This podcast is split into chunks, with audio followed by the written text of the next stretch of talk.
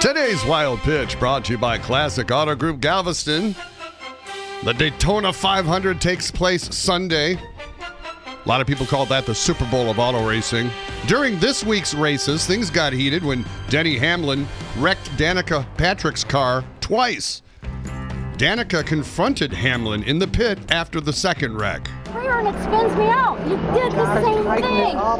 Tighten what up? Is that- Nobody listen, else listen left to me. with a problem. Nobody has your back like I have. Stop. I Now listen to me. so. Listen to me. You know, at one point, Hamlin said he was trying to help Danica by bumping her from behind.